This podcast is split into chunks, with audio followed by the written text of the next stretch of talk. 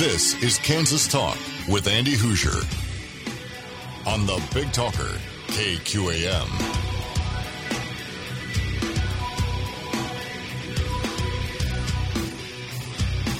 Hey, good Saturday morning to you. It is Kansas Talk. I'm Andy Hooser. Good morning. Let's get you up and moving for the day right here on the Big Talker, 1480 AM and 1025 FM KQAM. Ready to rock and roll. It's a brand new weekend. It's kind of dreary out. We had storms last night. That was kind of awesome. It's going to be raining and kind of semi storming over the next day or two, uh, really the next week. I've seen it really extended through like Wednesday or Thursday next week. So that's fun. I guess it's officially here. The nice thing is we're not seeing like severe, super bad storms. We're just seeing like nice rain and somewhat storms. And I'm okay with that. I'm all right with that. It's been kind of an awesome year so far, weather wise here in South Central Kansas. Welcome in. We got a lot to get to. Happy Kansas Day. Happy Saturday. And welcome into Kansas Talk right here on the Big Talker 1480 AM 1025 FM KQAM. Give me a call 316 721 8255 316 721 Talk. If you want to join into the program, I would love to hear from you today. We have a really big show today. I mean, it is. Uh, it is Donald Trump would say it's huge, it's bigly, it's the biggest one you've ever seen in your entire life. I'm super excited. Coming up at the bottom of the hour, State Representative Steven Johnson. He's candidate for Kansas State Treasurer.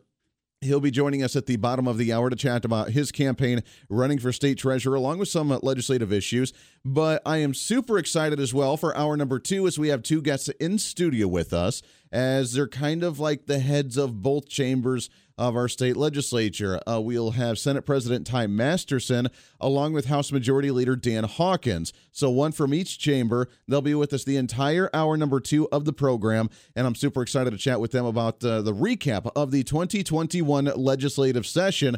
Not sure if you're aware or not, but the legislative session is done. Finito. It's over. And where'd we end up? How'd we end up doing this year? Overall, I got to say, I'm pretty happy with the way we ended up this year. Still got some work to do. Still got some things we needed to focus on. Still got some things we need to focus on that's going to carry over to next year. But at least we had some good news come out this year. And I think overall, Compared to previous years, we've done some really awesome stuff, and that's including with a Democrat governor who vetoed a lot of bills. We were able to override some of those vetoes. We weren't able to override other vetoes. So we'll talk about all that in hour number two with House Majority Leader Dan Hawkins and Ty Masterson. And we will give you the opportunity to call in as well at 316 721 8255 and give them uh, a question as well. All of it right here on Kansas Talk, presented by Phil's Coins, 9344 West Central Avenue, for all your buying, selling, and trading with honesty and integrity for all of your gold and silver needs. He's like one of the only places in the entire Mid America region that actually has silver on hand. And he planned it that way because there's a shortage right now because people are panicking because of how bad the economy is going. So, gold and silver, if you need it, he's got it. You can go and check the value of it. You can go and sell some. You can go and buy some. He can help you out whatever you need. 9344 West Central Avenue. They're opening at 9:30, so in about 20 minutes from now and they'll be open until 2.30 this afternoon also online at phil's coins Com. There's a lot to talk about today, and I want to open it up to you to see whatever bothering you. But I really want to play a little game this morning. Can we play a game to start off the day? I know it's a Saturday. You're trying to. It's kind of dreary. You're trying to wake up. So I want to help you out for a second, and I want to play a game with you. I want to play a game. If you ever watch the Saw movies, want to play a game. So here's the game.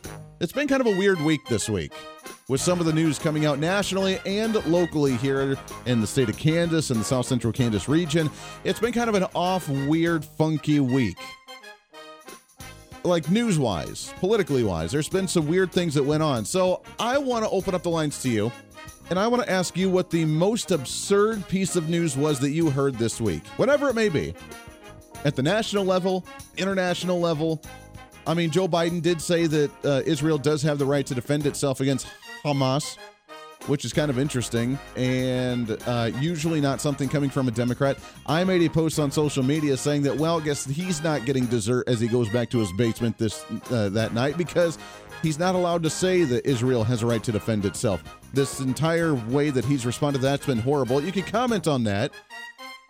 You can comment on the fact that the CDC after saying you need to wear a mask after getting fully vaccinated because there are evil, dirty, slimy, corrupt, uh, deplorable people that have not gotten their vaccine yet, um, and therefore you need to wear your mask. They have now come out as of Wednesday this week and said officially that if you've been fully vaccinated with the COVID vaccine, that you do no longer need to wear a mask. And I ask you why? What changed? What has changed to where maybe the virus adapted and changed to where we don't have any new cases from anybody that's gotten vaccinated completely? We don't have people that are still getting sick after they've gotten completely vaccinated. Everybody has apparently gotten vaccinated enough to where we've reached herd immunity to where we don't need to wear masks anymore. Because just a couple days ago, earlier this week, no, no, no, you need to wear a mask if you've been vaccinated. Now, don't need to do that. So I ask you, Mm, okay. Why? What's changed? Is that the news? That was the most absurd news of the week. Maybe it was the fact that Kansas bought into it like immediately. As soon as it came out, Governor Laura Kelly made her statement saying, boom, yeah, we are doing that, baby. I have my theories on that. We'll get to that in a second. Maybe it's the fact that now we've extended vaccinations to 12 year olds in the communities across the nation including here in the state of Kansas, including Sedgwick County. Oh, they love being able to push this whole let's vaccinate 12 year olds in the community. Is that the most absurd news that you've heard this week so far? Maybe it's the fact that the state of Kansas has extended its COVID 19 benefits for additional unemployment benefits of the three to 400 hours a month or a week for the COVID 19 stimulus. When we have a record number of jobs available right now in the state, but yet we wanted to extend the benefits while we have a record number of jobs available in the state and the government's wondering like gee i wonder why people aren't going back to work.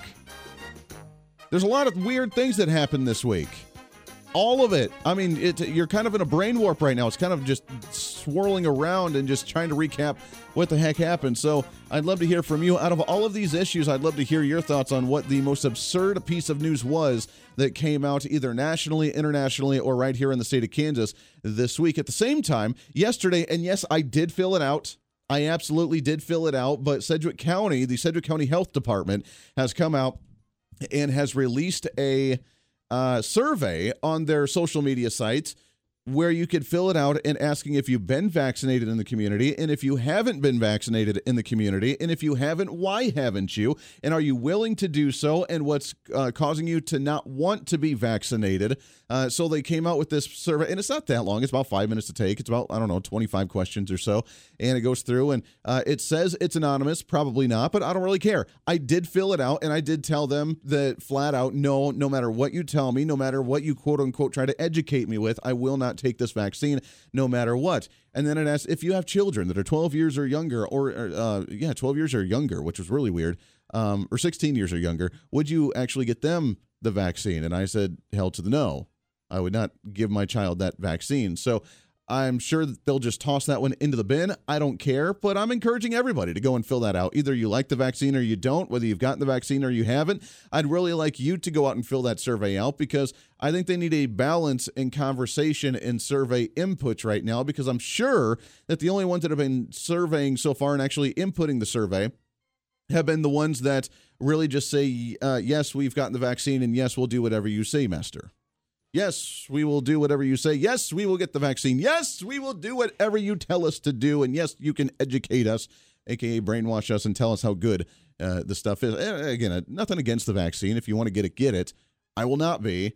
But just because I don't doesn't mean that I'm some dirty, filthy, undesirable within society, as the way that many of the health officials across the nation, and even still kind of here in the state of Kansas, are trying to advocate for. Joe Biden wants 70% vaccination rate by 4th of July, which is not going to happen. We're roughly around 40% nationwide. We're right around 38 to 40% here in the state of Kansas. I don't know if we're still within limbo of like the worst in the nation as a state for vaccination rates or if we've kind of caught up a little bit. But Governor Kelly really trying to push, Dr. Lee Norman with the KDHE really trying to push that vaccination rate here in the state. So the question is will you be taking it? And will you give your children or your grandchildren that vaccine as well? But I highly encourage you go onto the Facebook page, go to the Sedgwick County uh, Sedgwick County Government Facebook page, or I shared it onto my page as well. If you're friends with me, I'll share it onto the Voice Reason and KQAM pages too. And you can fill out that survey, good or bad, positive or negative, whether you want to take it or don't want to take it. I think you should fill out the survey because if a few other individuals say, no, we're not going to, and this is why, maybe they'll back off a little bit. Or maybe they'll just, you know, come after us a little bit harder. I don't really know. But bring it on, baby, because I'm ready. I'm ready. So the question for you: the most absurd news that you've had that you've heard throughout this week. 316-721-8255. 316-721 talk. Let's go to the phones here, shall we? Good morning. Who's this? Scott. Scott, what's going on, sir? Well, the Democrats promised uh, a lot to the black American people, and when they got in office, they didn't do anything for them. They did things for Asian American people. They did things for uh, uh, LGBT, people, but they did nothing for the black people that they claimed they're going to do something for. Police reform and all that stuff. None of that happened. And so, if you can't trust them to keep their promises on that, why would you want to take a shot that they can't even tell you what's in it? Mm, that's interesting. Now, I will uh, let me ask you this: the one bit of news where they really have focused on race issues has been the agate community, where the uh, Secretary for Agriculture, the USDA, uh, has talked about getting rid of all government loans and debt of farmers, uh, minority farmers, not white farmers or anybody else, but just getting rid of the debt of minority farmers across the nation.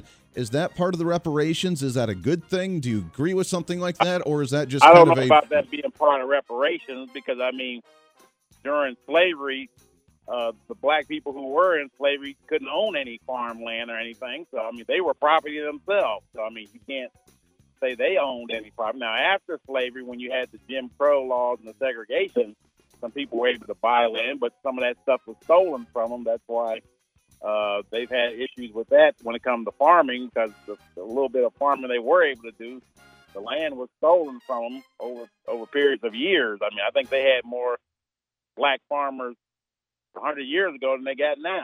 Yeah. You know, they own more. Oh, we got a lot of. We have more farmers in general back then than we do right now. We've kind of limited the land and the space available. We've kind of run a lot of farmers uh, out of business because of commodity prices and because of regulations from the federal government. Just overall, in general, not even breaking it based on race. We've just seen a decrease in farmers altogether across the nation, which is something I think is a little concerning. But but one thing you got to remember is that this is the hundredth anniversary uh, coming up near the end of this month of the Tulsa riots, and then all the 600 businesses that they had there were destroyed uh, with the consent of the government of Oklahoma because they're the ones who firebombed their own people, uh, supposedly citizens of the United States, with uh, uh, air uh, uh, bombs that they dropped on the uh, part of town that the black people own. So I mean, uh, there again is government, uh, you know, uh, being responsible for the tragedy that's happened to the black people here in this country. Yeah, interesting. All right, Scott, I appreciate that. That's uh, the the issue that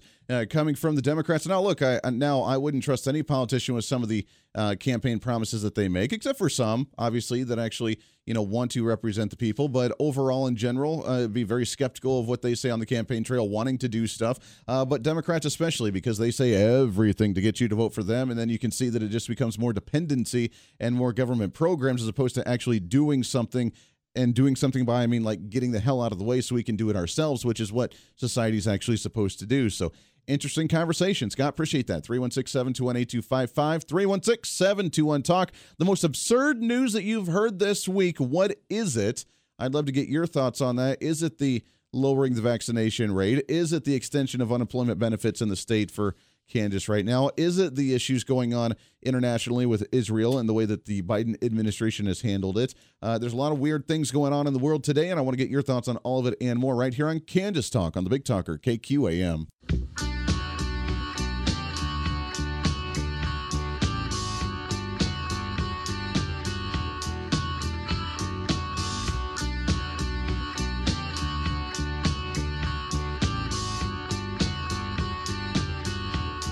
Welcome back into Kansas Talk right here on the Big Talker, KQAM. Happy Saturday morning. Trying to get you up and moving for the day. Get you pumped. I know it's hard with the dreary weather. Storms may be rolling in again, rain. We desperately need it. I think we're in a drought, aren't we? I mean, we need the rain, we need the moisture. Let it boom, baby. Let it boom. 24 minutes past the hour. 316 721 8255. 316 72 and Talk. We have State Representative Steven Johnson coming on after the bottom of the hour break in just a few minutes, talking about his run for state treasurer here in the state of Kansas. Can we get our finances back on track in the state? We'll touch on all that and more here in just a little bit. But my question to you right now the most absurd news that you've heard throughout this last week. There's a lot of it. Um, but by the way, too, we do have gas prices slowly going up in the state of Kansas. It does not have anything to do with the pipeline that was shut down going to the East Coast. But have you seen the panic on the East Coast and some of the ridiculousness? I mentioned this on my on the program yesterday with the Voice of Reason that I there's there's highs and lows that I have on either like, hey, humanity's awesome. We rock it. We take care of each other. We do really good. And there's other times I'm like, I'm surprised how we even know how to put on our pants and tie our shoes in the morning and watching what's going on on the East Coast with people trying to put gasoline in like grocery baggies and garbage bags to put in their back seat, to put in like little buckets, uh, just trying to fill whatever they can. And I've even seen a meme. I don't know if it's true or not, but people that are trying to put diesel into their gas engines because I just thought it would make my engine louder. There was a post on social media about that. Again, I don't know if it's real or if it was just a joke, but these types of things make me question humanity on whether we can actually survive as a human species. I'm just throwing it out there. Uh, but your most absurd news that you've heard this week, I'd love to get your thoughts. 316 721 8255. Let's go back to it. Line number two. Good morning. Is this? It's Nathan. Hey, good morning, sir. How are you? Good. Hey, um, just real quick. So, about the Vax card. Yes. Um, you know, we, we, we were taught a history in school because if we don't learn history, what does history do? It repeats itself, right? Exactly. So, so what what did what did the um, Nazis do to the Jews when they needed to figure out, you know, um, to round them up? What they do? They made them wear a patch. So then that way, when they when they were ready for them to get round up, they knew who to round up. So it's just kind of concerning that we're we're we're not learning from history here, right? Or we're we're not teaching history here. Yeah, it's a little concerning. I mean, they had to have their papers, they had to have their little patch, and that's the next big question of what we're going to do here. I mean, now we have the vaccination. Now, the state of Kansas did ban vaccination cards, which is good, but at some point, there's going to be a conversation, even here in Kansas, now that we don't have to wear masks if you've been fully vaccinated. But what about the people that haven't been fully vaccinated that don't wear a mask either? Businesses, the new next legal question is are businesses going to be asking people for verification if they've been vaccinated in order to not wear a mask in their shops? Is that going to be a conversation we're going to have? Which means there's going to be a conversation about having your papers or having some type of app or having documentation or having a patch or whatever to prove your vaccination. Because if you notice, some of those that are like hardcore all about the vaccination, if you don't get it, then they literally come out and say, You're the one spreading the virus, you're the one killing people, and you're just yeah. selfish. So, I mean, already the divide has started of you're kind of the undesirables of society right now um, and what are we going to do with you? So the conversation's going to be have to had uh, have to be had here pretty soon. you know, well, where's HIPAA laws at? I mean, we just don't. We just say, oh well, those, you know, we don't. I, we can ask whatever we want now. I mean, that. Yeah. I mean, is that kind of the point of, you know, don't ask, don't tell? I just, I don't get it. Like, I just don't understand that. If if you're so worried about it, why, why are you worried that I got to get a shot? I just, I don't understand that. You well, know, I mean, if you have the vaccine it, and I haven't, then you're fine, right. right? exactly. So why, why, what's your concern that I have it or don't have it? You know. And apparently the understand. So- vaccine's working really well because if you don't have to wear your mask anymore, then it, sh- it apparently it's working really good. It's working right, right, right. Have a good day. Hey, I appreciate it very much. It's good to hear from you. Yeah, no, you're absolutely right. I mean, this is a question we're going to have to have. It's going to be a weird question, uh, a weird conversation, and some are going to try to ignore it and put on the blinders, but it's something we have to address because you and I, we are. We are the undesirables of society right now because we are toxic and we are dirty for not getting the vaccine and we're selfish and we just want people to die in the streets. Oh, you have no idea all the comments that I've been called on social media from all the uh, super hardcore endorsed vaxxers, which if you get the vaccine, cool. That's awesome. Get it. That's fine. I don't care. But I don't know what that has to do with me. And no, I don't want anybody to be harmed or die. I have my own way of taking care of my health, and I believe wholeheartedly that my way of taking care of my health is just as good as yours. But now, now, that we're getting rid of the masks for vaccinated individuals, the conversation will be had because many businesses are still leery. Many businesses on their own are still mandating mask wearing in their shop. So if we don't have to because we've been vaccinated, then what's going to happen here? You're absolutely right. I mean, the vaccine card has been banned by the state legislature. They did pass a bill in the legislative session this year saying that we will not have uh, vaccine cards in the state of Kansas, but the conversation will be had with people still not wanting to go back to work. We mentioned it a year ago. Is that if we shut everything down like this, when will be when will people be forced to have to go back to work? Uh, even if they don't feel safe because they want to try and milk it and dry, drag it out as long as possible, which obviously they're doing with record number of jobs available right now and no one wanting to go back to work when are we going to have to force them? And when are they going to say well you know i'm going to start a lawsuit because i don't feel comfortable. I need to prove your vaccination and if you don't you, you just need to hold your papers. You need to have your app. You need to have your papers. You need to prove that you're okay to function in society. If not you're one of those dirty soiled people that just don't fit in society any longer. The conversation will have to be had through the legal system and it's happening here really soon. Lots more coming up here on kansas talk for the big talker kqam stay here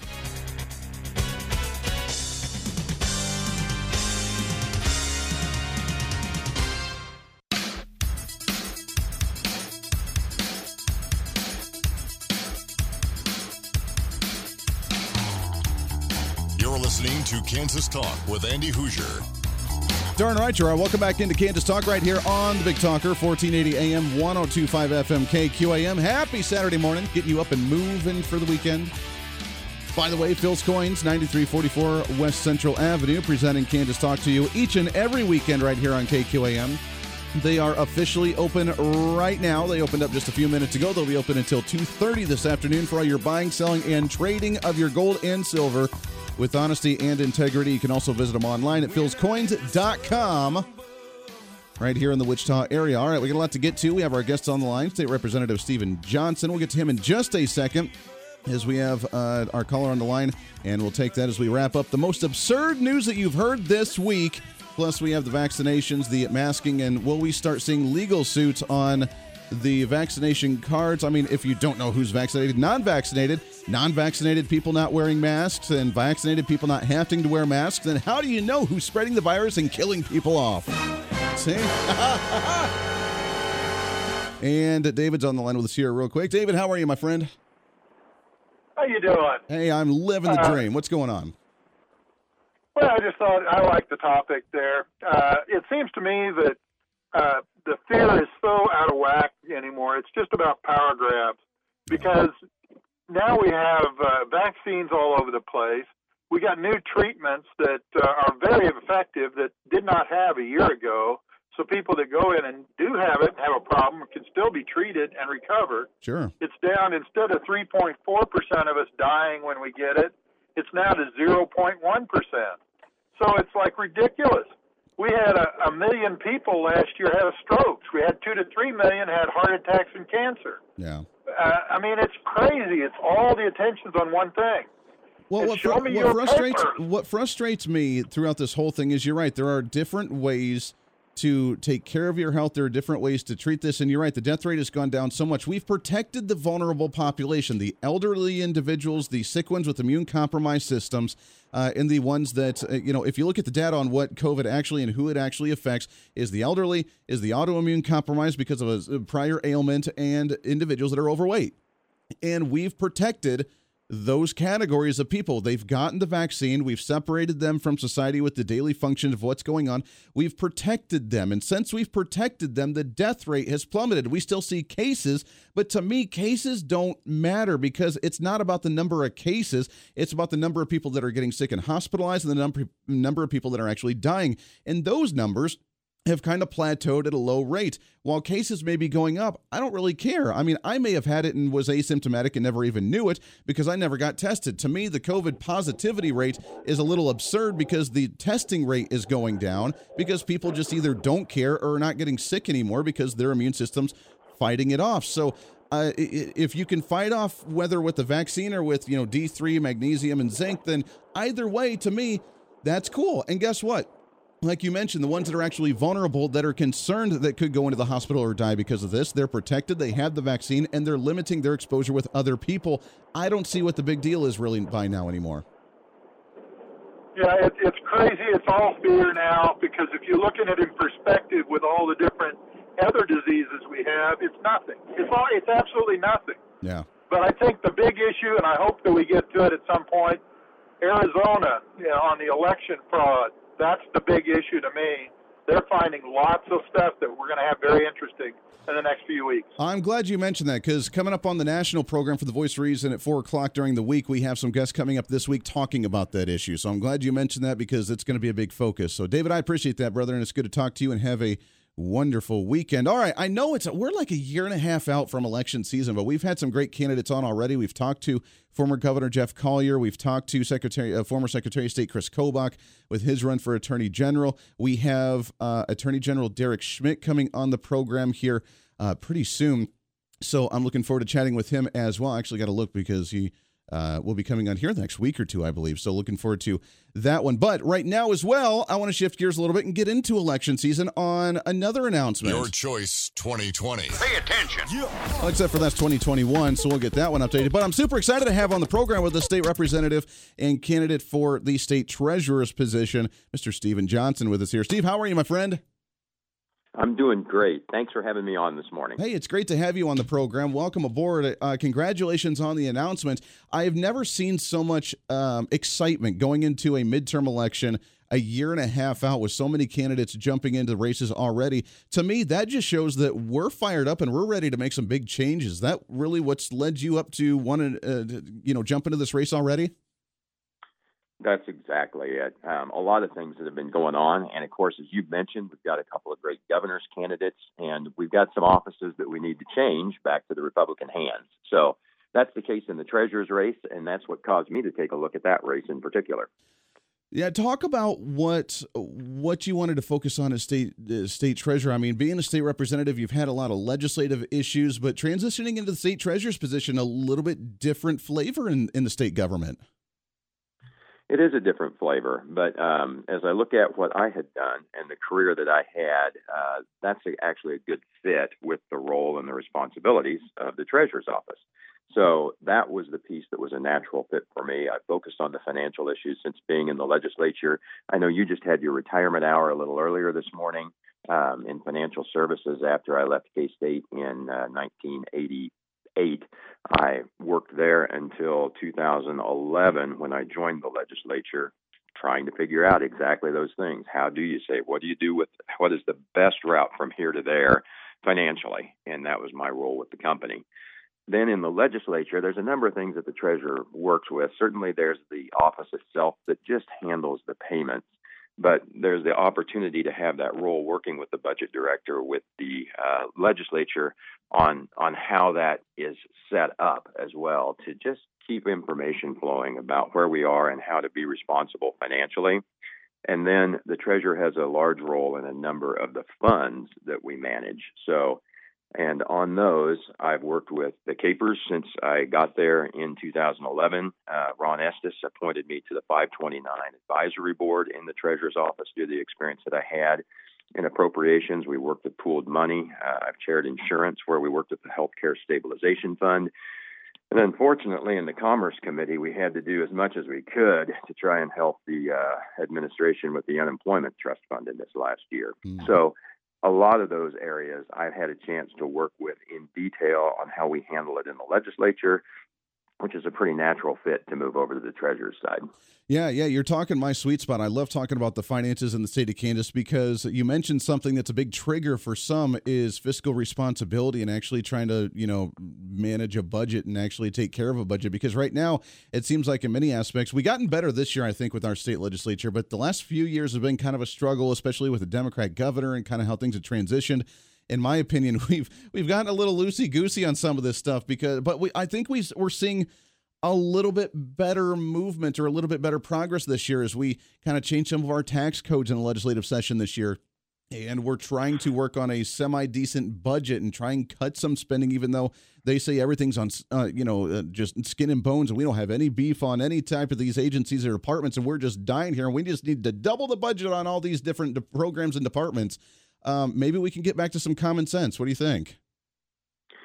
Well, that's always something that we have to focus on in in in making sure things balance. And if you check around, uh, you'll you'll hear a handful of fiscal hawks on the budget committee, and you will hear my name mentioned among that group that says, "Wait, what do we have to spend? What are we getting for these dollars that are there?"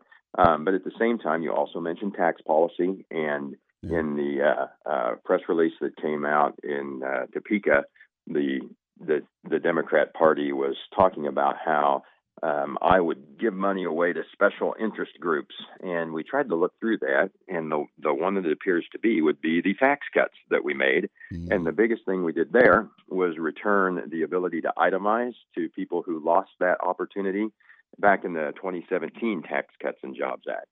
So if uh, if returning money to those taxpayers is uh, something that is considered a special interest, that would be one I'd be happy to get to stand up for. Yeah, I mean it's nice to see actual money being returned to us. Now, the weird part is that the media when they when they report on some of this, they say, "Well, the government's losing 200 million dollars, 300 million dollars over the next 3 years or whatever it is uh, because it's coming back to the people when we get to actually keep our money." To them, it's not your money that you get to keep, it's the government's now losing money and how do we try to compensate to reverse that? It's a weird way that we actually report some of this news. It it certainly can be in that that was a, that was nearly 60 million of that 100 million that you spoke of annually was just in that um, itemized deduction piece, and that was money that we hadn't planned on. It it fell in our laps when they lost that ability to itemize, and uh, truing that up I think was the consistent route to to handle that particular policy. Yeah, let's look, look at the budget the next couple of years here moving forward. I mean, last year obviously with COVID was kind of a wonky year, but we are seeing some federal money come in to try and compensate for some of that. But budget wise, as you you know look at the budgetary committees there in the legislature, but then looking at it from the state treasurer's position as well. Uh, I mean, are we doing okay uh, with tax money coming in to actually take care of things? Do we need to slim off a little bit and cut some spending? Um, but with COVID last year and trying to move forward with our budgets the next few years, how are we looking? You know, in the next couple of years, it actually looks good. Surprisingly, while we thought the budget would be hit hard in the last year, it was not in terms of tax revenue. The, the revenue continued to come in above the estimates. Uh, the federal monies that were sent last year in that stimulus package, the quick reaction that the Trump administration had to deal with that, the turnover of those dollars actually seemed to keep a lot of things working, uh, despite the fact that we weren't working for a few months of, of last year. So our revenues were above what we expected, and that helped us to get through this year with some ease. My the theory most on, recent one. My theory on that: toilet paper sales. Just throwing it out there. yeah. um, the most recent stimulus of 1.9 trillion is overkill to me. Um, we're at a point now. Our unemployment is in a very reasonable range. Mm-hmm. Uh, while I know there are still people who are not well fit to their jobs, uh, there are generally jobs available, and we need folks who are able to fill them. I think the economy is working on its own. That federal funds, in addition to what's in the bu- uh, budget, I think has many of our entities looking for places to spend money, which is not a place that I really think we should be at this particular point. Yeah. Um, nonetheless, that will probably drive more tax revenue over the next year. However, if you go out just a little further, we're just finishing up with the school lawsuit, and that's going to continue to drive the um, spending higher. And as we get to 2023, 2024, um, we're back in in trouble uh, spending down the the reserves that are being built in the current year. Yeah, I'm glad you mentioned both of those. I want to get to both. First off, I, you had mentioned the the benefits coming in from the latest COVID stimulus package. Uh, we just saw the news this week, as you mentioned, that we are extending the Kansas unemployment benefits for COVID relief coming from the federal government with that additional two, three, four hundred dollars a week for unemployment benefits. Uh, that's coming at the same time that KansasWorks.com, that the government tries to get people employed and get jobs and get training, has a record of 45 to 50,000 jobs available across the state of Kansas. So we're at record jobs available, but we're extending unemployment benefits to where people are not going back to work. That's going to hurt us at some point without any type of employee taxes from businesses or businesses being able to grow and actually hire anybody, which I think could, I don't know if it's going to affect retail sales, obviously, since they have money to go and spend. But from the business perspective here, that's going to hurt the state for a while, isn't it? Well, it does. And you just, when you're in this economic situation, you do not want to be spending down money you don't have. Right. And, uh, that's the big problem at the start. Then the next one you mention is we actually need to incent people to take jobs that are out there. Mm. And extending the unemployment, granted, it's federal, so we don't get to affect that necessarily at the state, but we need those policies to be in sync with, with what's going on. Um, but there's you know 1.6 billion being added to the state funds. There's uh, almost a billion being I think it's 1.1 billion being added to communities, uh, county and, and city governments. Uh, about just under a billion being added to K-12 from that stimulus package. Yeah. Those are a lot of funds. Um, we'll have the chance to do good with those, but we really have to watch where we spend that type of money to make sure it's productive. Well, and I'm sure, as you mentioned, the majority of it's going to probably going to go to education. We just had the bill, you know, the is uh, state supreme court that said that we need to spend an X amount. I mean, we tried to pass the bill this year that unfortunately didn't go through, giving more money to uh, these these student savings accounts to be able to apply it to private schools, charter schools, you know, whatever else they want to. Uh, for a better education that didn't go through. So it seems like the majority of the money is still going to be steered towards education, which correct me if I'm wrong, but the last I heard that education with K through 12 and higher education spending in the state is roughly around 60 to 62, 63% of our entire state budget. There's not a lot of wiggle room for anything else, is there?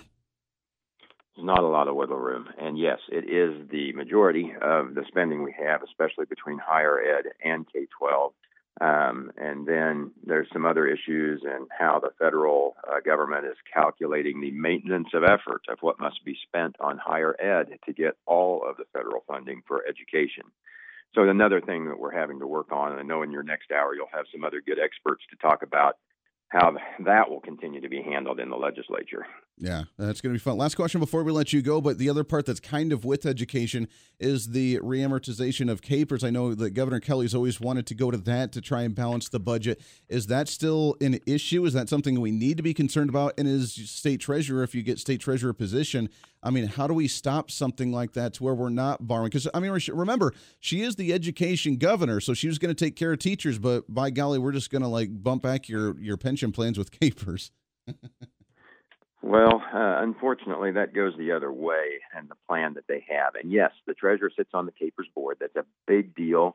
And we will need to reamortize at some point in that four year term of the treasurer that's coming up. And it's not as much a question now of when as how you do it. There are a lot of different ways you can reamortize. And the problem with the position that the governor has on, on reamortization is it uses a method that goes back to rebuilding the KPERS liability. That's not where you want to go with an existing liability. You don't pretend there's a do over as if it's brand new. Yeah. You have to, just like you're paying your mortgage, you have to take some small bite out of that principal as you go or it continues to snowball against you. And and that's just a simple understanding that you have to have whether you're planning your own retirement or the KPERS retirement to make sure that you get ahead of it. But that's one of the key things that we have done over the last time is improve the funded ratio from 53% to over 70%. And that's a huge deal. And you have to keep making progress, particularly when you're in a time that you have positive ending balances. You can't turn around and say, ah, I'm going to let this build back against us and, and drown us in the future. Kind of sounds like my student loan payments. I'll just pay the interest and then it'll drag out for 20 right. years and I'll be fine, right? Yeah, it's all good. State Representative Steven Johnson, candidate for Kansas State Treasurer. Uh, I'm glad you're jumping in the race. Good luck with it. We got to get you back on the program again here real soon. If people want to reach out and learn more about you, how can they do so? Uh, there's a Facebook page, StevenJohnsonKS.com is something we're getting up and running, and look forward to hearing from folks through through that and uh, uh, being on the trail. And appreciate the chance to get out on your show. Hey, it's good to talk to you, my friend Steve. We'll get you back on the program again here soon. Thank you much. Hey, appreciate that very much. All right, we'll take a break. We'll wrap up hour number one. Got a heck of an hour two lined up for you as well with House Majority Leader Dan Hawkins, also Senate President Ty Masterson going to be in studio for the hour talking about Legislative Recap 2021. It's Kansas Talk right here on the Big Talker, KQAM. Stay here.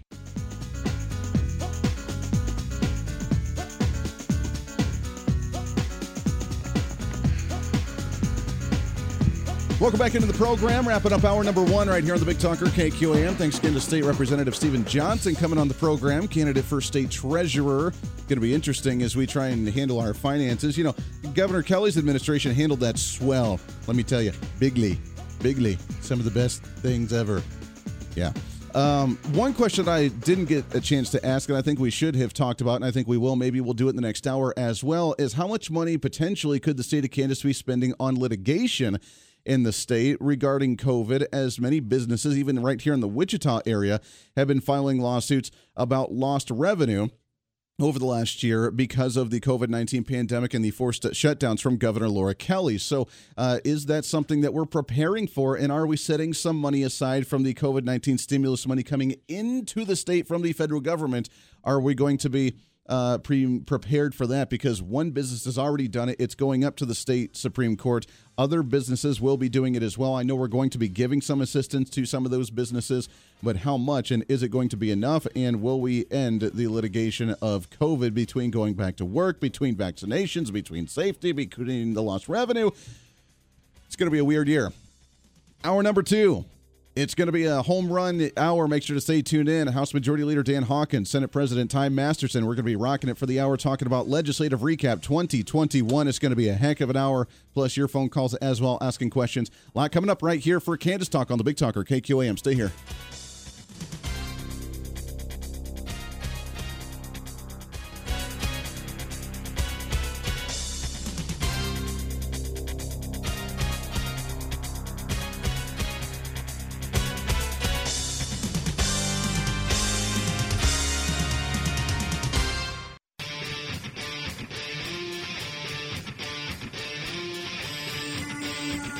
This is Kansas Talk with Andy Hooser on the Big Talker, KQAM.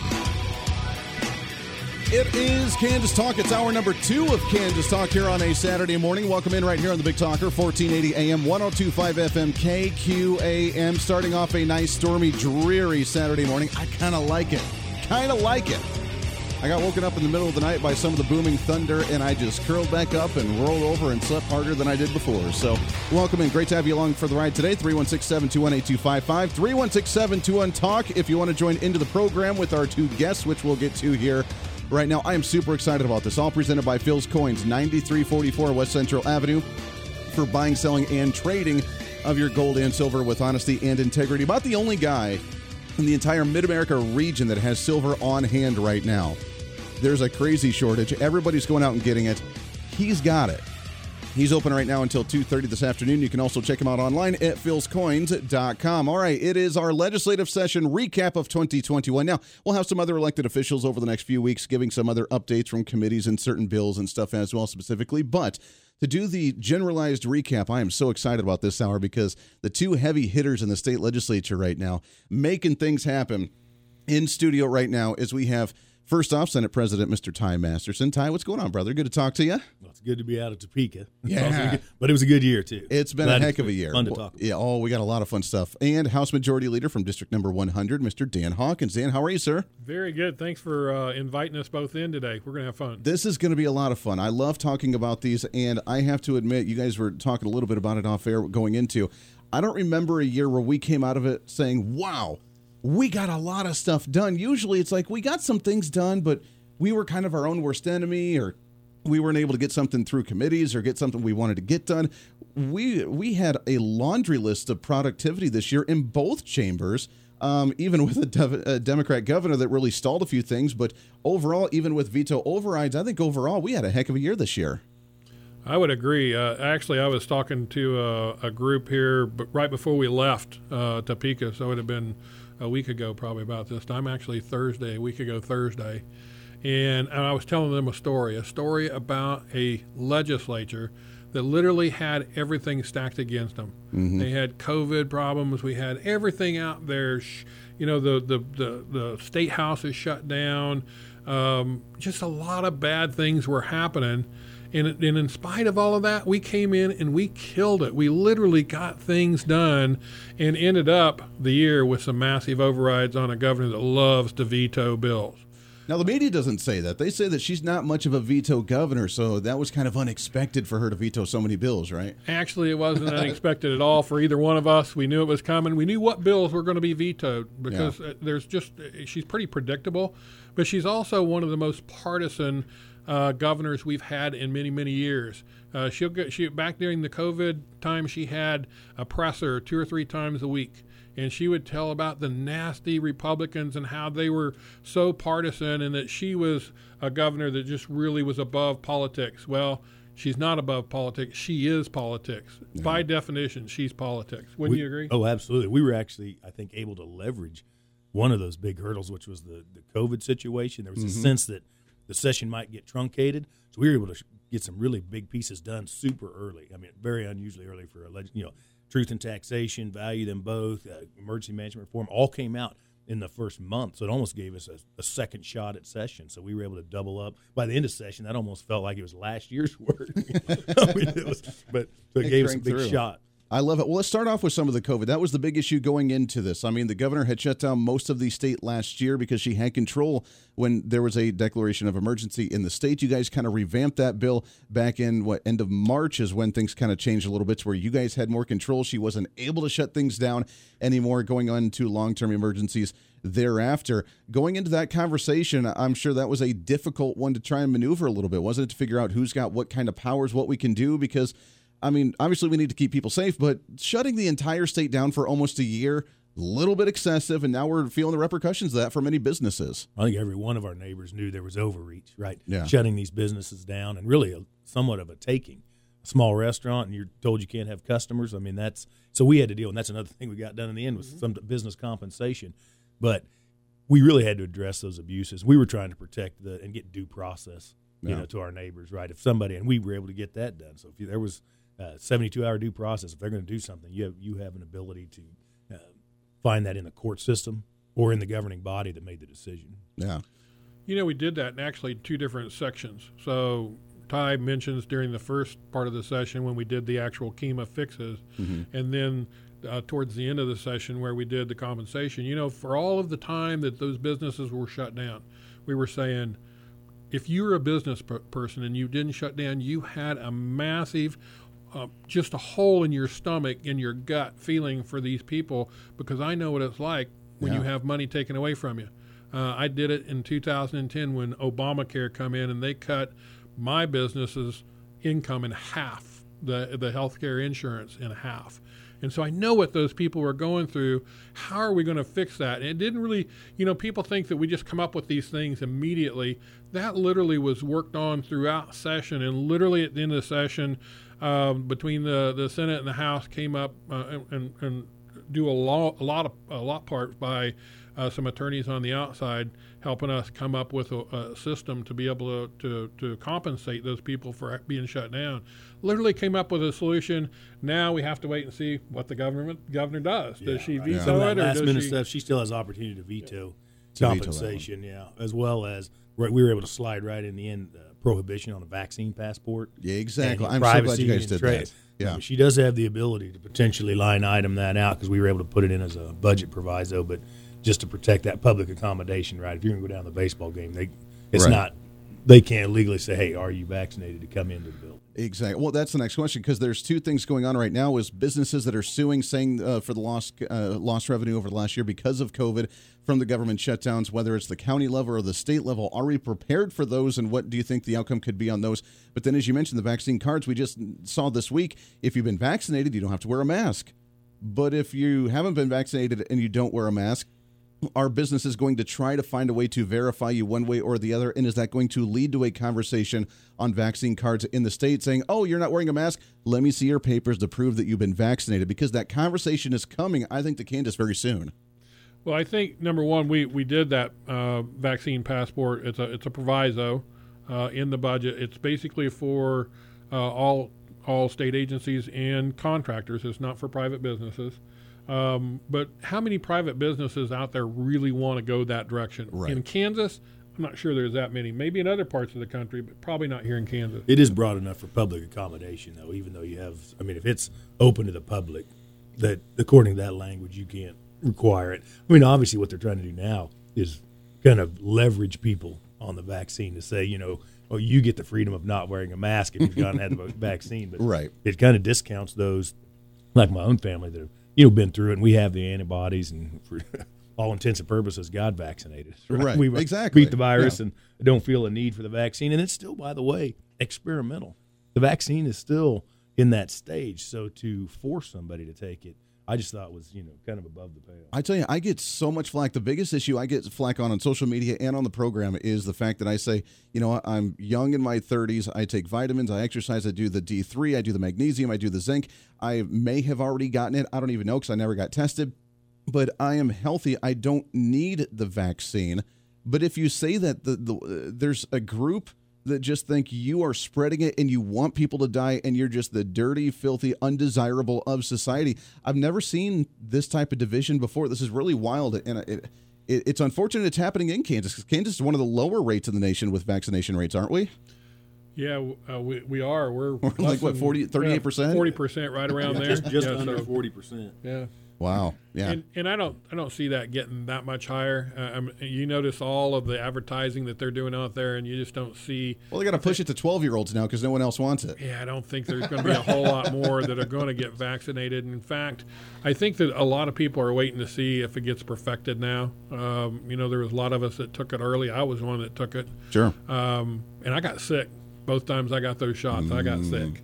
It was not fun. Well, you never saw this with you know with the flu, and I'm not even trying to say it's the same thing, but you, Right. the flu killed a lot more children, right? I mean, and we never we never took those steps. I mean, we're protecting the elderly is what we need to do. I mean, that's an appropriate thing. Exactly. But the elderly, uh, the vo- it seems like a power push now, and I'm, I'm I've been surprised how many people that are even like-minded to myself as far as their freedoms are willing to give something up for this perception of you know safety. It's crazy. It's a wild concept. Let's take a break here. When we come back, I want to shift gears. I don't want to spend a whole lot of time on COVID because I know people are probably tired of hearing about COVID, but it's an interesting way that you guys have been able to uh, whole, retain some power, actually keep the governor in check as we move forward, and hopefully this starts to fizzle out and we can get back to normal here soon. But if it doesn't, at least we know that we're not going to shut things down again with a uh, emotionally reactive governor that's been handling this over the last year. When we come back, I want to talk about the budget. I want to talk about the women's sports bill because that was a major bill in the state that caused a lot of attention. Uh, even marijuana, we went farther than marijuana in this state uh, with the legislative bills than ever before. So I know that's a, on a lot of people's mind as well. We'll get to all that and more. Plus, if you want to call in, you can at 316 721 8255 316 721 Talk. It's Kansas Talk here on KQAM.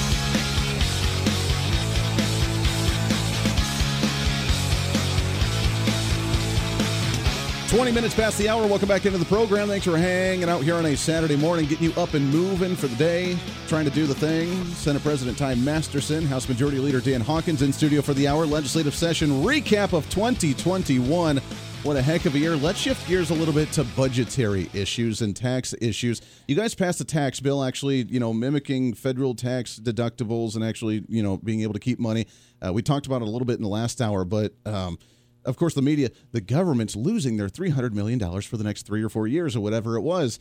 But you guys actually able to do a little bit of tax work during COVID. Are we moving forward in the right direction, slimming some taxes, limiting some government spending, or where are we at with this? we're definitely moving in the right direction on taxes. Now we're moving far enough, probably not, right? I mean, but you know, I think I was actually shocked how far we were able to get with a, a Democrat governor, right? I mean, I'm still not sure she realizes what she signed. That truth in taxation, right? I mean, really, the re- I mean, that actually ends the stealth appraisal increases, you know, of the mm. property tax side, and then on the you know the other, we were able to raise the standard deduction. We were able, I mean, it decouple, get basically get for those that are basically let Kansans realize the Trump tax cuts of 2017. Right. I mean, is, really what that decoupling kind of a wonky word, but that's what that is. We were able to get some of that done, so we were able to get you know a few hundred million in relief. But it was, uh, yeah, I, I'm still shocked we were able to get that through with this governor.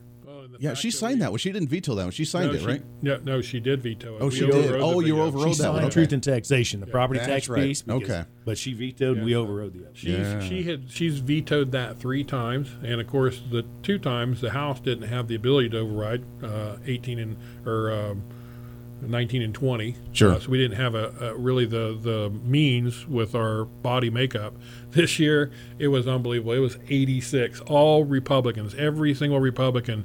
Voted Wait, we for actually that united override. all 86 Republicans? All 86. Wow. I was even able to pull a Democrat. I did it bipartisan, all Hey. Republicans and one Democrat. Didn't hear that in the news. No. Didn't hear that from the Topeka Capital Journal. Shocker, right? Yeah. Yeah. No, that was that was very good. We'd we'd worked three years on that. Um, had, had had setbacks, and then finally to be able to make it happen, um, big victory, big victory for us. Yeah, that's really big. Uh, did the discussion of sales tax on food come up this year? I didn't hear much about that one this No. year. No. No. Interesting. Okay. Um, moving forward, are we okay tax revenue wise? And did we cut any spending on federal or state agencies this year, or did everything kind of maintain spending wise? I think to a large degree it maintained. What we were able to get was with this governor, we were able to get some policy changes like you know expansion of uh, education tax credits and some parental choice in education. We Yeah. the exchange there. We were, we were close at, at, at cutting, but I would say if you look back at the whole budget, pretty status quo. Pretty status, Yeah, yeah. we have work. We definitely have work to do on that side. Yeah, well, the education part of it, I know you guys worked really hard. We were so close to passing the bill for the education savings accounts for children, being able to actually, you know, send kids where you want to for your education based on the best opportunities. Uh, that that one's a that one hit a little bit hard. I was upset that that one didn't go through because we were really close on that one, weren't we? We had we had people on both sides, both the House and the Senate, Republicans that were that were not happy with that provision. Uh, if we would have got to an override on that, we wouldn't have won. Uh, probably not because uh, those people wouldn't have give in. Uh, so we got as much as we could. I mean, we we we we passed what we could. It, it got vetoed. Then we came back, retooled. Uh, the Senate and the House negotiators were, man, they were probably out at what three days in negotiations trying to get that all figured out. Uh, Kristey Williams on the House side and Renee Erickson. Renee on the the Senate side, both just really working their hearts out trying to get. What was uh, the hang up there? What was what were people upset about? uh, they, they just there's a there's a group of people that don't really don't want us to go that far on choice. Now we look at it, we look at it as this this COVID that we just went through proved exactly the reason why we need school choice. But there were still those out there that said no, we don't want to go that far. They they, they would expand the tax credits, but they would not go that far. Yeah, there are, there's a small minority even on generally our side of the blade that, that feel like the money follows the child allows the government then to come in and also follow the money right the money follows the child government follows the money and puts restrictions on for example homeschooling even that they Sure. be able to come in and affect you know what what they do there so that's kind of and there there's You mean be able to control kind of the the, the Yeah, course and I mean, curriculum? that's- that's it. the fear. Interesting. Okay. I mean, I guess that makes sense to have a discussion on to to at least put some of those concerns at bay. But I mean, the fact that you can actually have a savings account, you could say, you know what, I don't want to take my kid to this school because the education quality is not there. I can go to the charter school, I can go to the magnet school, I can go to the private school around here, I can go to what I can do homeschooling as well. Uh, I mean, I think a lot of people really looked at those options this year, especially with COVID, with all the virtual. My six year old trying to do virtual this last year doesn't work very well. So, I mean, we're looking at homeschooling next year ourselves. I mean, the quality needs to go up. And if we have that competition, as much as the school districts may not like it, they have to kind of find a, find a way to raise their qualities. the data is a mile deep that that that choice improves the results in education Yeah. we've proven in kansas what doesn't improve education is just throw more money at it which is what we're doing. Oh yeah, we. I mean, that's in my mind. That's been the Kansas experiment. We threw an extra billion a year back after Montoy, no change. We threw another billion, two billion a year here lately, no changes. Now, we did sign the bill this year that did increase some some more spending to the education system, didn't we? I mean, that kind of It was what was that? the governor got her recommendation on education spending Mm-hmm. in exchange for the policy that we were trying to get. Gotcha. And that was a big negotiation back and forth too there at the end because we really couldn't afford to have a veto. So Ty and and uh, the speaker and the governor were really negotiating that just to Gotcha. make sure we didn't have a truth is, there are enough Republicans that are uh, soft on that Yeah. on, on high education spending that we didn't we do not have the numbers to override a veto against her on that. So that was a tight negotiation to get as much as we could, and we fe- I mean I felt in the end we were very successful. The savings account bill possibility for next year, or maybe two years with a Republican governor. Do we kind of hang on to that one, We're or not is it gonna get dead? savings accounts until we have a Republican governor. Okay, it's just Once not we gonna get a Republican governor, which I believe we will, uh, and and the Senate still will have another two years after that before next election. Right. We'll go through a, a election cycle, but hopefully come out better, even better than what we are right now, which we're pretty darn good right now. sure. Um, then, then getting 63, 67, 70, whatever, it, it's not going to be as big a deal as which would getting be important 84. in these coming up these house elections. I mean, it's I mean that's credit to your listeners, right? Elections have consequences, and that was shown. Our success in Topeka this year, direct result of the electorate in 2020. Both the primary and the general election. I mean, we we put some more conservative seats in the primary, and then we got some Democrat seats in the general. I mean, I, I am still loving the the results that we saw there, and I think we're in a good position to maybe see that again next year for the midterms. Well, I would tell you we already have our eyes on a couple of Democrat seats that we think that we can get. Um, and, that we and can get. There's that a good chance we get. Really, absolutely not. Doesn't have anything to do with anything else except going out there and working hard, uh, getting a good candidate. We've we've got a couple more that we can get. So we Well, I had on would the like Senate side probably the highest quality crop of candidates. Yeah. I've at least seen in my tenure there. Yeah, that's amazing. I love it. I, I, we're in a good position to go into, and I think it, we mentioned it last hour too, with so many candidates jumping into the governor's races, attorney general, state treasurer. I mean, there's so many announcements a year and a half out right now that I think the Republican base is maybe just fired up and ready to go after maybe what happened at the federal level with the Biden administration, what's going on right now, uh, I- and then upset, of course, with COVID and Governor Kelly. I think that we're in a good position for Republicans to be kind of really just energized already, which is a really good sign, I think. Well, I would tell you, we, we just finished the um, the the state uh, GOP convention up in Manhattan, and if if that wasn't any indication, they're fired up. We had a forum uh, that all of the leadership was on, and that room was standing room only. I mean, it was packed. There was probably 300 people in there. They're fired up. That's part of the reason we were successful too, because she's having as having to pivot. I mean, that's why she signed Truth and Taxation. She has to. She's blown testing. She's blown vaccines. She's blown unemployment. She's. I mean, she's got to pivot and try to become. So now she's trying to pivot and become somewhat of an economic governor. Is what she's trying. Well, and she's actually trying to communicate with you guys now a little bit after just being you're the evil Republicans and I don't like you. Well, only when she needs to. Only when she needs to. She That's right. She's not. Uh, she's definitely not a communicator with us on a normal basis. Uh, interesting. Interesting. Let's take a break. We got a bottom of the hour break. When we come back, we'll shift gears. We'll talk about the women's uh, athletics bill. That was a big issue. Yes, we will talk about some marijuana as well and get your thoughts on that one with that bill uh, going farther than it ever has before in the state legislature. And then we'll talk about some other issues as well. You can call in at 316 721 8255. It's Kansas Talk. It is our legislative recap 2021, and it's right here on the Big Talker, KQAM.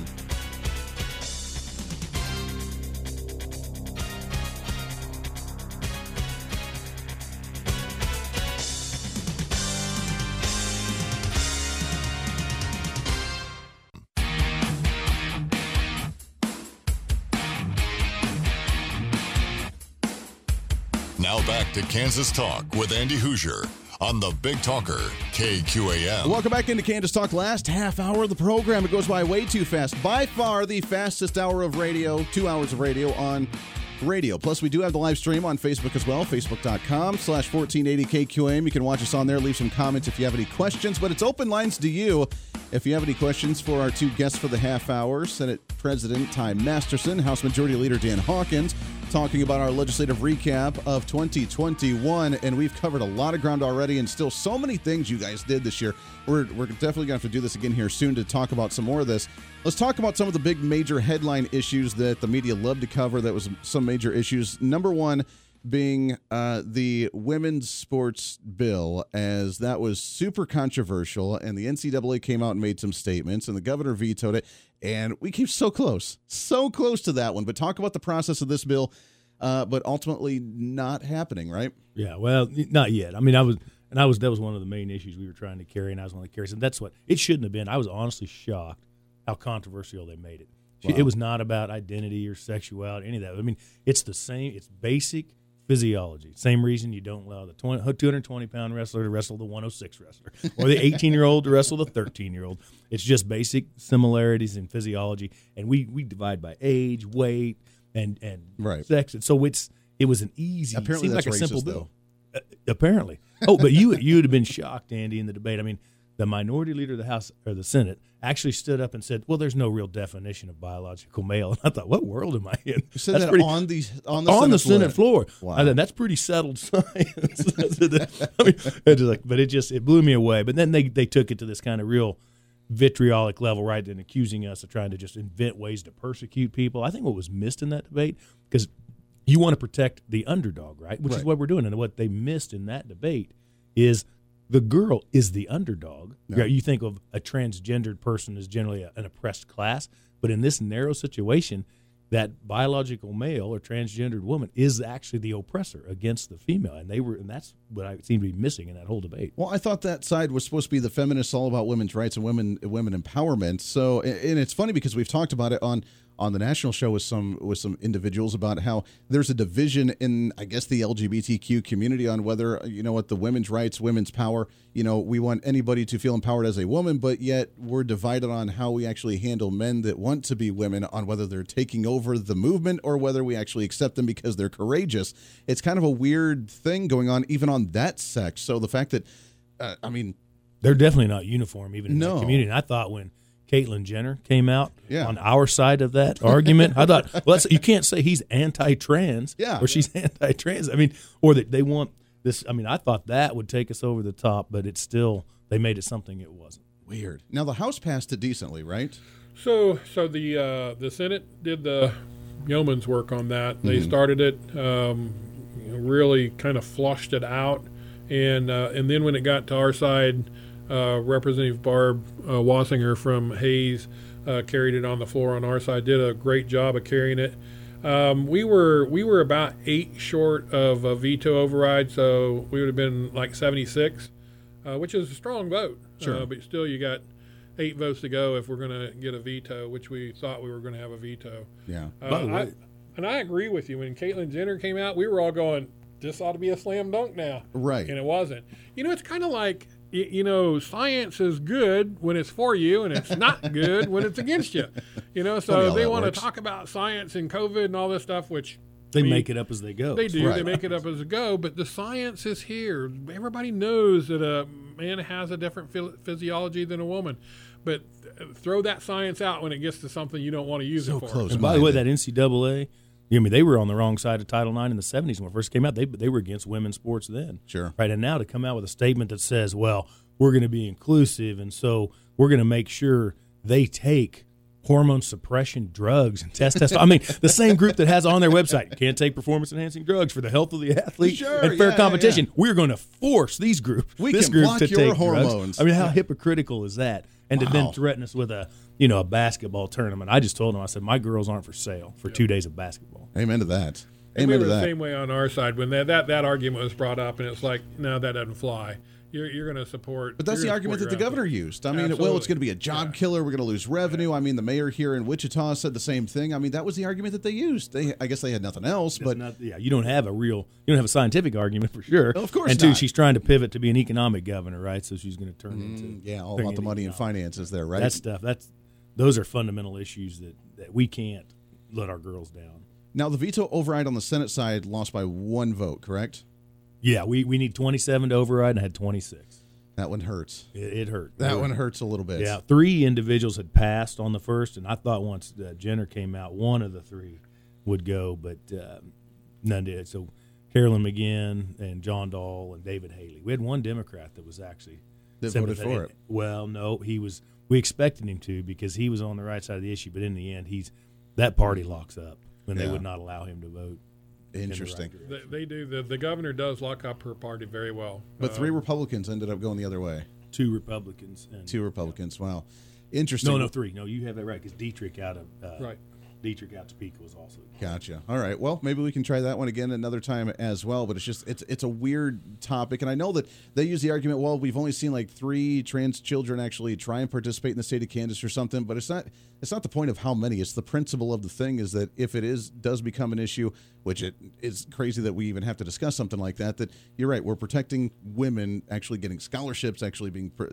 Pr- being successful, you know, breaking their own records as women and not having any type of manipulation within there. Well, it goes to, I mean, you know, how many girls is it okay to disadvantage? Yeah. Three, five, ten, fifty? Right. I say not one. Exactly. Is it okay to disadvantage? And, and that would actually go to the timing. Let's do it now when it's not a huge issue. That becomes, you know, a dozen individuals or more, then you might as well solve the problem before you have a big one. Yeah. Well, exactly. Isn't it interesting? Wouldn't you think that in that issue that the feminists would come out on the oh, side of You would of think women? so. You would think that's the Not weird case. part. Not the case. Weird. I don't know. It's strange. The other big issue was I, I have to get credit. I mean, we've never gone this far with this bill in the state before. Uh, and I know a lot of people criticize the state of Kansas for being behind the times, quote unquote, on this issue or not. It started off with Governor Kelly trying to partner up the legalization of marijuana with Medicaid expansion, which I laughed because I don't think those are the. That was I, funny. I don't think those are the same crowds, and I don't think that that really coexisted. So the fact that she tried to tie those together, I'm like, that's cute. What the heck, man? Um, so that one kind of died off early on, but an actual legitimate marijuana bill got through and actually went uh, kind of right towards the end of the day there, didn't it? Yeah, actually, it was. Uh, it, it had been worked on for quite a while. They they actually started working on it last year. Um, didn't get very far. You know, had other things, and of course, COVID come in, so it just kind of Yeah. fell down. But during the off season last year, um, the groups and actually, when you look at what happened, it was conservatives coming together to try to make the most conservative um, bill that they could get that Sure. they could get passed. And so, if, if you know the two people who are working on it, they are very well known to be very good conservatives. Uh, Blake Carpenter from from uh, Derby, Derby, yeah. and Randy Garber from Sabetha, uh, opposite ends of the state, but both very staunch, very strong conservatives. Uh, so so in in the House, uh, we've got 180, uh, 125 people, um, 86 Republicans, and when you saw that debate, it cut across every line. You had conservatives voting for it. You had conservatives voting against it. You had moderates voting for it. Moderates voting against it, which you would think all moderates would be on it. No, not so. And then, of course, the Democrats, even they cut across some lines. Not every single one of them voted for it. And so it was just all over the place. It just shows you just where that issue is. And, the, and, and, and really, the fact is, I did, and this was in, I want to say it was 19, 2019. I spent my own money and uh, actually spent $5,000 to do a statewide survey on that issue Wow. uh, because it was just kept boiling up. And what I and, it, and, I, and my my universe was Republican primary voters. Seventy percent of Republican primary voters supported medical marijuana, not recreational. Not recreational, Has but to be medical. Has to be medical. When you go to recreational, it drops down around 30, 35%. I mean, it drops off significantly. Sure. And so we knew it was an issue that we had to start paying attention. I was the health chair for four years, had it in my committee every year, and would not hear it. Yeah. Uh, but now seemed to be the time to hear it. Had a great debate. Actually, it came out of how out of the the the Fed and state once, and when it came out, it was a pretty bad. Uh, speaker sent it back and said, "You guys got to do some more work." They did. They spent the whole three weeks during our break uh, before going back to veto working on it. Uh, those two guys, um, uh, Blake Carpenter, uh, who's our House minority or majority whip, Sure. and then Randy Garber uh, literally spent those three weeks working on it.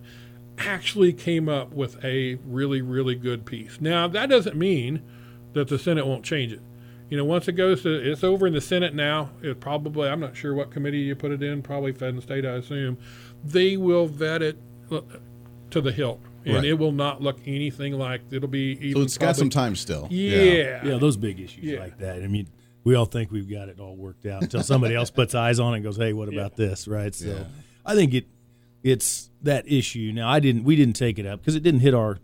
We weren't lead on that issue. We hadn't vetted it anywhere on our side. I mean, it's and then it lands two days before the end of session. Which so impossible. yeah, which is really impossible to process. So I know some people were maybe upset with the process, but the truth is, I mean, uh, the issue. I mean, the, the trick is you know, one, you have to define legitimate medical benefit of the plant, which I think has probably uh, been done, but you have to tie that to a legitimate medical need and a proper way to deliver. I mean, that's that's the trick, right? I mean, you um, they want to call it medicine at some level, and then you know use it a different way, right? You can't so many eighteen year olds with glaucoma, Right. I mean, that Exactly. which delegitimizes the issue.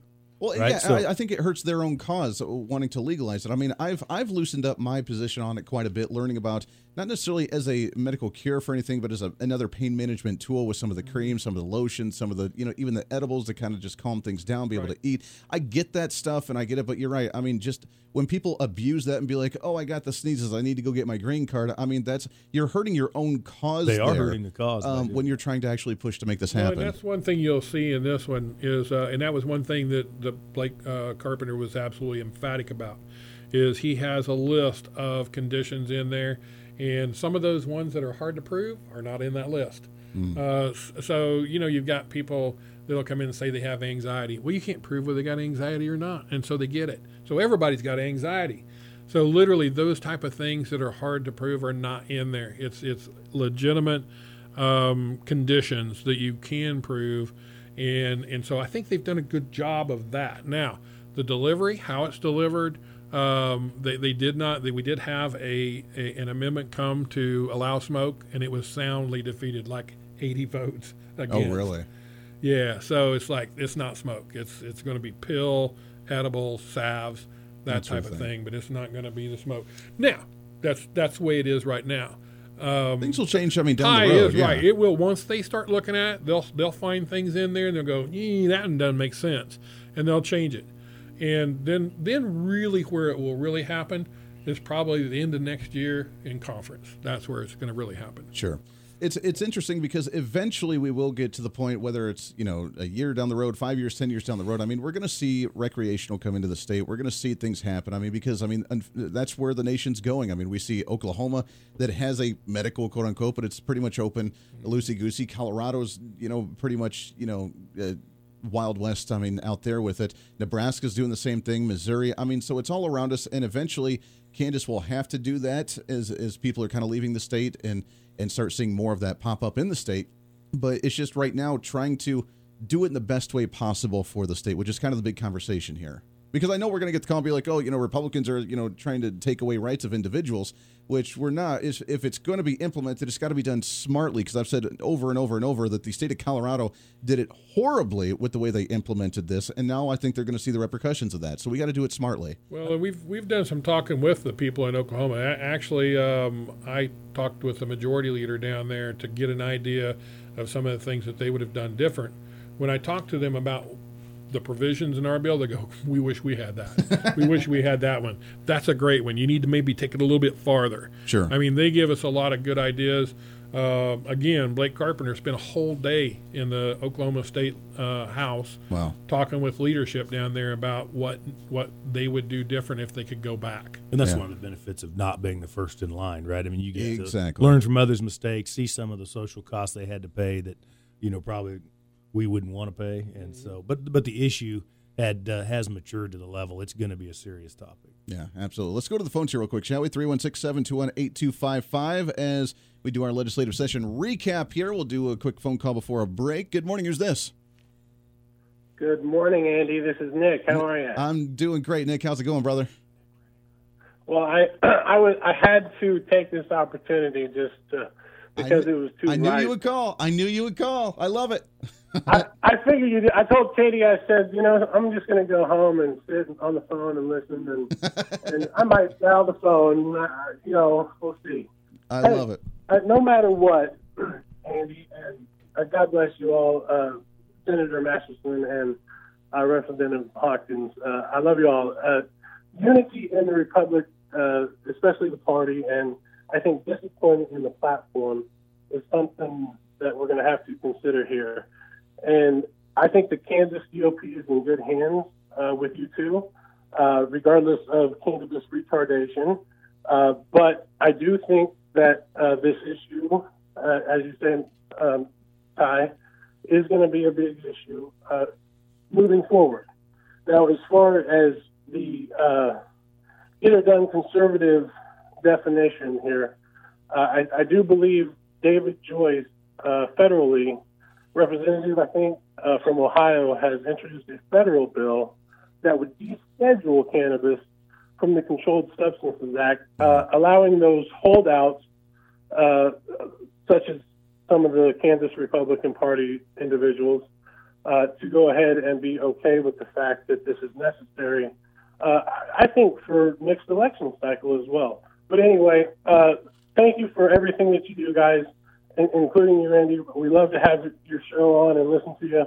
But uh, and I don't have a specific question unless, unless we want to have a good, healthy, robust debate about this uh, issue. Well, I love it, and I know we're running short on time here, so I got to let you go here, Nick. But no, I appreciate that, and you're you're right. I mean, it is going to be a major issue moving forward, and it is going to be something that, as you as we just talked about, I mean, we're going to curve the best way to to implement this in the state as we watch and observe other states, and as we you know as we continue on. So next year, I could see it even moving a little bit further now that it's sitting in the Senate seat. I mean, uh, I know you guys didn't have time to address it this year, but what's the uh, the the thought of the process going into the next session? You'll probably have two new bills introduced next year because this Okay. one kind of uh, ran well. And then one of the mechanisms we have is, I mean, it was stuffed into a transportation bill, so it was declared materially altered. So it was just meaning we just we're going to start over. But you've had a, an issue pass, right? So I think you'll probably see a, a Senate bill introduced, a House bill introduced, and as Dan described earlier, those will get processed in their chambers, and then you'll you'll get to conference on those and see if we can come to a product. And that language is conferenceable. Absolutely. So that language is out Okay. there. Literally, the anything that's in that, when it comes to conference, they can use it piece by piece, We're in the they first need. year of a two-year cycle. Yeah. Okay. And so one, I mean, it's kind of Yep. wonky inside the dome, but once a subject matter, particularly specific language, has passed one chamber or the other, it is considered conferenceable, meaning it can come out of a conference report without having to be reprocessed. A reprocess, sure. I But love it that. also gives you a lot of latitude by having that. You can have those two new bills if that's what happens, or you can have one new bill. I I agree with him. There's going to be probably multiple bills that will be introduced. Uh, it allows you to take those in, work with that within that system, Right. and still use that comfortable language that's out there to fill in the gaps where those may not have. So it's a it's a process. It's a big process Big yet to go. process. Very good. Let's take a break here, real quick. We got just a few minutes before the top of the hour. We'll take a break. We'll recap this and kind of wrap things up here as we end Kansas Talk already for you Saturday. It goes by way too fast. Wait, so many other topics we need to talk about, and we'll do that when we come back right here on Kansas Talk on the Big Talker KQAM.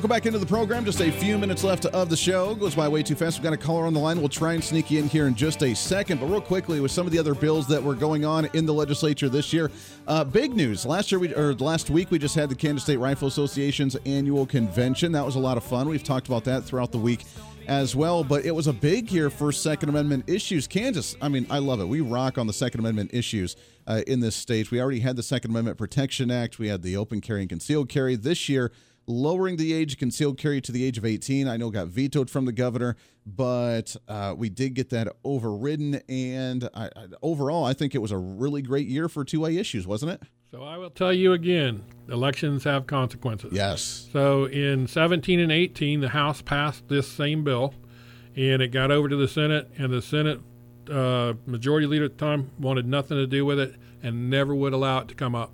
So it was dead, really, for all intents and purposes. We had this election. We have a new Senate president. We had a new majority leader in the Senate. Yeah. And we started it on the House again. We got our reciprocity done. We added the 18 uh, for the concealed carry. Uh, got it over to the Senate. Got it done over there. We also had an Eddie Eagle bill that the governor vetoed. Well, Yeah. she vetoed both Who of these. vetoes Eddie Eagle? Yeah, that was Come on, ridiculous. it was absolutely ridiculous. But she vetoed both of them. Uh, Eddie Eagle for us was a little bit more problematic of getting the veto override. Didn't have quite the, the, the force of the of the reciprocity bill, but the reciprocity bill override was awesome on both sides. We got it done in fine fashion. In fact, that was uh, I believe that one for us was an 84. Uh, So we just got what we needed. We had two people, two Republicans vote against it. You guys got a bigger Oh, we yeah, we would have. Yeah, I think we were 30. 30, I think, I mean, yeah. it was we had a, yeah, we would we would have gotten Democrat. Eddie Eagle on our side too, but Yeah. it's in, the long it some of the vetoes started on the other side, so if it couldn't clear your first house, we never even got a chance to see that one. But it was I mean, it's in these crazy times like like COVID, right, where our freedoms are being stripped, where we have to reassure the people that, they, Exactly. that that exists. And so I mean, really the credit goes to again your listeners and those that, that voted in 2020 that change of electorate changed uh, the senate body Changed the whole dynamic, yeah. oh yeah and so we're able to just even process these issues where dan's exactly right the last few years the last term under the prior leadership we couldn't even get votes on them Well, that was the thing. I mean, we've uh, for I mean, we've been doing this radio show for now seven years on the local front, talking about issues. And every year when I have you guys in talking about legislative issues, it was always the frustration of if we just had more Republicans siding with us getting this stuff done. This year, it didn't seem to be really that big of an issue. Like you mentioned, for the Senate side, you guys were cruising through bills left and right. The House, I mean, we had. Uh, I mean, the fact that I heard on a couple different bills, 86 Republicans vote for it, all 86 Republicans doing. I mean, that's that's huge. That's a that's a big year for you guys. and outside the dome it's hard to comprehend but that's very difficult Yeah. to get everybody on the same page, and that's been the the issue's been because the prior leadership was a majority leader was a Republican, quote unquote, right? I mean, Yeah. so it is it does matter. Those primary elections really matter too, because that's what made the difference, particularly on this issue. Man, I love it. Out of time. Oh, we could go for another couple hours on this issue. So there's a lot of good stuff. But uh, Ty, good to see you, my friend. Appreciate Man, it very much. you, Dan, always great to talk to you as well. Appreciate good. that very much. We'll get you guys back in. Maybe do a round number two of this, as there's some other issues that uh, uh, need to be discussed as well. We'll have some other state legislative come on uh, throughout the next weeks or two as well. And we had a couple callers, so we didn't get to you today, but we'll get you back on the program again here real soon. That does it for us today. Back at it on Monday with the Voice of Reason national broadcast. Make sure to stay tuned in for that. And Kansas Talk next Saturday, again, every Saturday. 9 to 11. Joe Pags live with the weekend coming up here right after the top of the hour news here on the Big Talker KQAM. Until then, this is Kansas Talk. I'm Andy Hooser. Everybody have a wonderful weekend.